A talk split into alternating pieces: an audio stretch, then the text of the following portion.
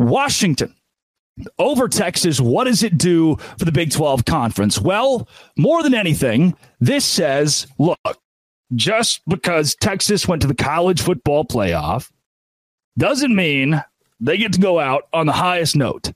Texas didn't get, listen to this, listen to this. Texas did not get as far as TCU did last year.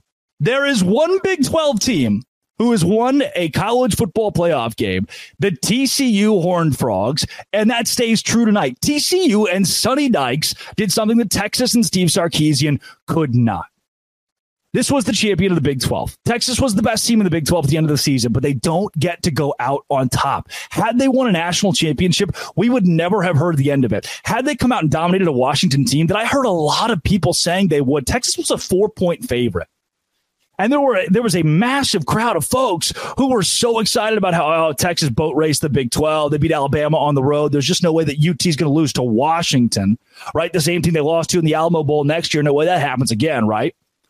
Okay. See, to me, what we just saw from a Big 12 perspective shows that those teams that competed with Texas were not flukes. Texas won against TCU and Kansas State and Iowa State. Texas won against Oklahoma State in the Big 12 championship game. But look back at that Houston game. Even look at the Kansas State, the TCU, the Iowa State, the teams that played right up there with Texas. There was not a consistent point where the Longhorns were just blowing everybody away in the Big 12. The Big 12 competed with a college football playoff contender, and we no longer have to listen to Texas fans telling us they're back. We don't have to listen for eons about how Texas played a national championship in Houston. They got to play Michigan and two of the biggest brands in college football, and Texas went and won it with Steve Sarkisian, and, and, and they had Quinn Ewers, and they fought through injuries. No.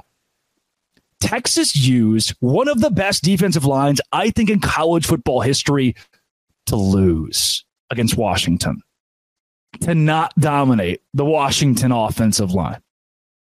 We didn't see, we saw a better version of Texas than we saw against Houston, than we saw against TCU or Iowa State or Kansas State. The same Texas that struggled in some of these games against teams that we would all consider to be inferior.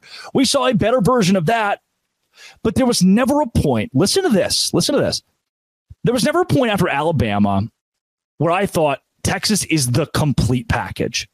And you cannot, brother, listen, listen. You cannot make the argument that they ever were. Because their secondary was one of the worst, if not the worst, in the whole Power Five. Not just bad by a college football playoff standard. Their secondary was one of the worst in the country. Their head coach couldn't coach when the moment was big enough. And you saw that on display against Washington in the Sugar Bowl. And more than anything else, their quarterback wasn't elite. Who was the better quarterback, Michael Penix or Quinn Ewers? That's easy. Obviously, Michael Penix Jr. And that was the biggest difference.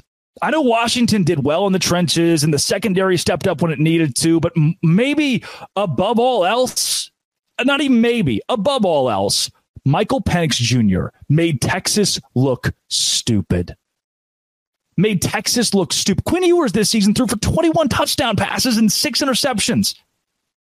He was never he was he was outside the top 15 of the country in QBR. And I know that being in the top 20 in the country in QBR is good. I know that's good. I'm not going to say Quinn Ewers is bad, but he's not elite, brother. He was never in the Heisman conversation for a reason, and it wasn't due to injury. He was never in the Heisman conversation because just like you saw on display against Washington, he's not always nails. He doesn't always have it. And he was forced into one dimensionality over the course of, the, of at least the last five games. Negative rushing yards against Texas Tech and Iowa State in a couple of games that he didn't, in my opinion, he didn't facilitate those wins. He wasn't the reason they won. And it's tough to point to a lot of Texas games this year and say that Quinn Ewers is the reason they won those games. The defense being the big big factor for the Longhorns in the way they were able to dominate the games they dominated.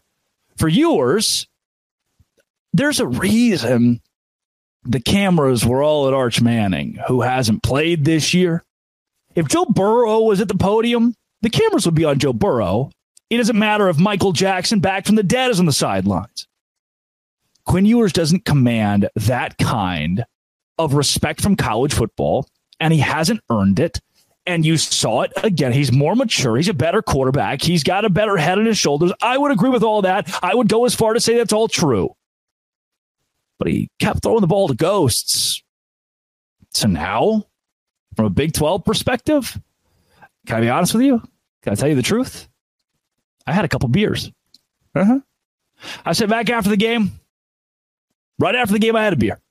During the game, I had a beer. When Washington was, when, when they were controlling, this was all kind of the same beer. wasn't a lot of beers, but it just felt like, huh, good. We owe Texas nothing.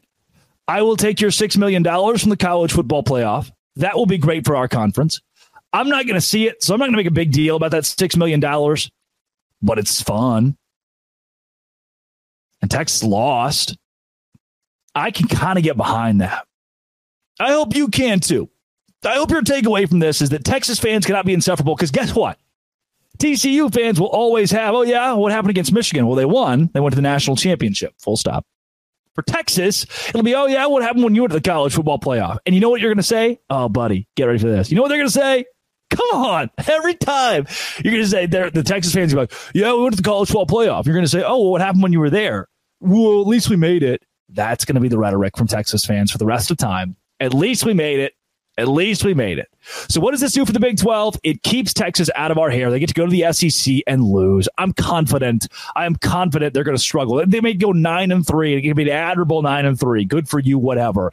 We don't have to deal with the the complete with, and it's gotten better with Sark. It has. This is the most respect that I can give a Texas team in a while. We don't have to deal with the debauchery, with the yelling, with the annoying, just constantly have to tell you about something no more.